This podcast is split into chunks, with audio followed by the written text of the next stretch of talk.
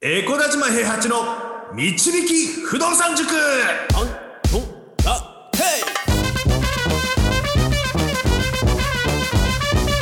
この番組は私エコダジマ平八と不動産塾の賑やかし担当 JJ でお送りします。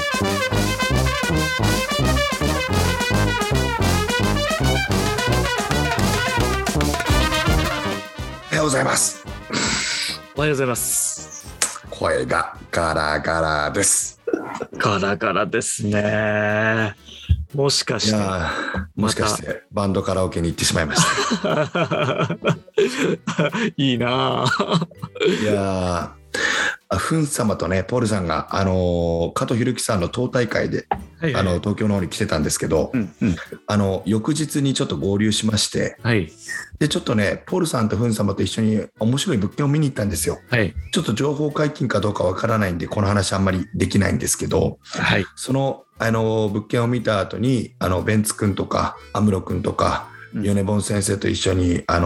練馬の名店なにわっていう鉄板焼き屋があるんですけど、はい、そこで鉄板焼きを食べまして、はい、その後東京で何したいって言ってはい、まずはじゃあちょっとバンドカラオケ塾長が言ってたやつ行きたいなって言って行ったら、あ、ここは夢の場所だと。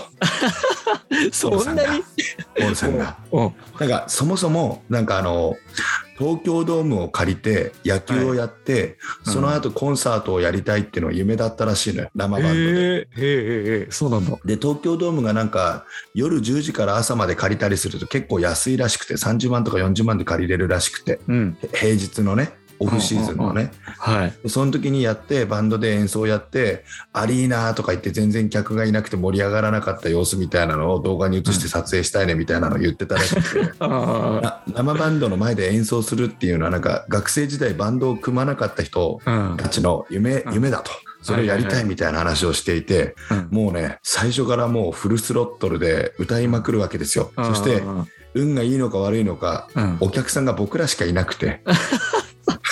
歌の順番がすぐ回ってくるんですよ。歌の順番が普通のカラオケじゃん。もう大変でした。もう生バンドの人にもうポールさんもこんな楽しいことはないと、飲んでいいよ飲んでいいよ、あなたたちも飲んでください。もうそんな話をしながらねやってまして、はい、おかげで僕もちょっとポールさんとかの半分ぐらいではあるんだけど歌った曲数っていうのは、もうポールさん出ずっぱりだったからもう、はい、これ知ってる、これも歌える、いける、楽しいっつって割り込んでくんの。割り込みじゃないのよ、もうみんなで歌うのがもう楽しいのよ。割り込みなんて誰も思ってる人いないから、歌おう、一緒に歌おう、バンドを背にして歌おう、それで最後にダダダダダダダダジャンっていうやつがあるじゃない。ありますね。そうそう、あれをやるのがもう夜も引っ張れ世代の人にとってはもう本当に夢なわけです。基本的に世代ですからね、我々世代ですからね。もうポールさんもねフン様もね、今度奥さんを連れてきたいって言って、もこれはもうぜひ楽しいから奥さん連れてきて歌ったらもう絶対にカラオケ楽しいはずだって言って、もう最後までテンションマックスで、で今日実はねコラボ収録をしようと思ってたんですよ、フン様とポールさんと。そうなんですよね、うん、で朝8時半ですって言ったんだけど、とりあえず1時まで歌ってたんですね、はい、で戻ってきてからテンションが2人とも下がらなくて、塾長お酒飲んでいいっつって、朝の4時半までずっと飲んでて今ね僕ヘッドホンしてるから多分こっちに音が聞こえてないと思いますけど、はい、2階からね多分ねフン様のいびきと思われる爆音が今ゴーゴーって聞こえてきてる状態で全然聞こえてないけどそれを起こして一緒にちょっとコラボ収録しましょうとはちょっと言えずに、ね、この収録を撮ってるわけですけど、党大会ね二次会から行かせていただきまして、はい、で梅楠さんにねようやく本人とお会いできまして、おー会えました。なんかそうなんです、そうなんです。Zoom で見た時はねなんかちょっと声が高いちょっと背の低そうなおじさんっていう風なイメージだったんですけど、はいはいはい、実物あったら巨大でしたよ本当に。ドンだって言ってましたもんね、180以上あるみたいな話してました、ね、そう180キロ以上100キロ以上みたいな感じで、なんか実物見るとやっぱり全然違うなと思って、その画像で見てる時と違って、おーって思って迫力あってね。やっぱあれですか、反射感ありました？反射感しかなかったですよ基本的には。そんなに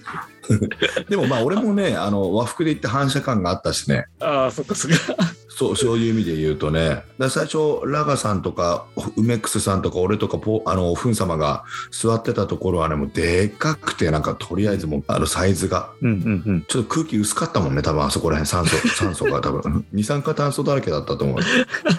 うん、危ない危ない。うん、でもねまあ加藤さんにもお会いできてね、うん、いろんな方にお会いしてはい、初めてお会いする方も多かったんですけど、はい、もう面白かったですよ。なかなかそういうところでね初めて話す人っていうのもいないじゃないですか。もう基本的に、ねうん、出ていかないと、はいはい、で結構ねいろんな人にラジオ聞いてますみたいなこと言っていただけて ありがたかったですね、うんうん、ちょっとエリートサラリーマンとの喧嘩みたいなのもあったんですけどね、ちょっとしたいざこざみたいなの。いざこざ起こしたんですか。いや別に喧嘩っていうわけではないんですけど、はい、いやいきなり最初からね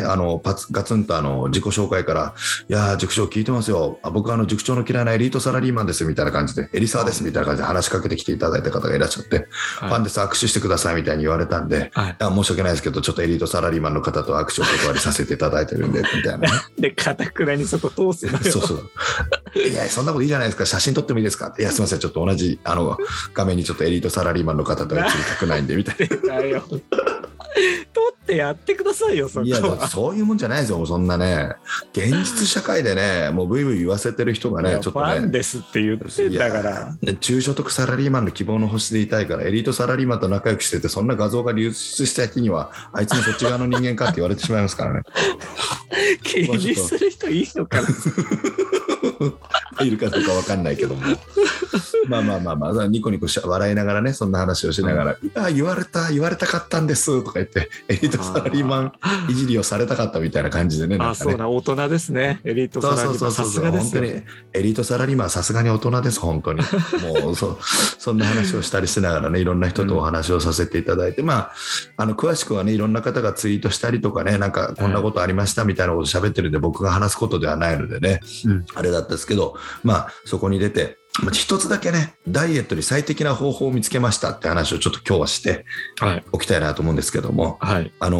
なんかねミルクみたいなのを飲んだミルクのカクテルみたいなのを飲んだんですよ。そのマリブミルクみたいなの飲み放題だったんですけどなんかビール最初飲んでたんですけどビール飽きちゃってお腹いっぱいになるから、はい、お腹にたまらないやつがいいなと思ってマリブミルクを飲んでたんですけど、うん、ビール 4,5 杯飲んだ後にマリブミルクを10何杯か飲んだんですけど飲みすぎでしょ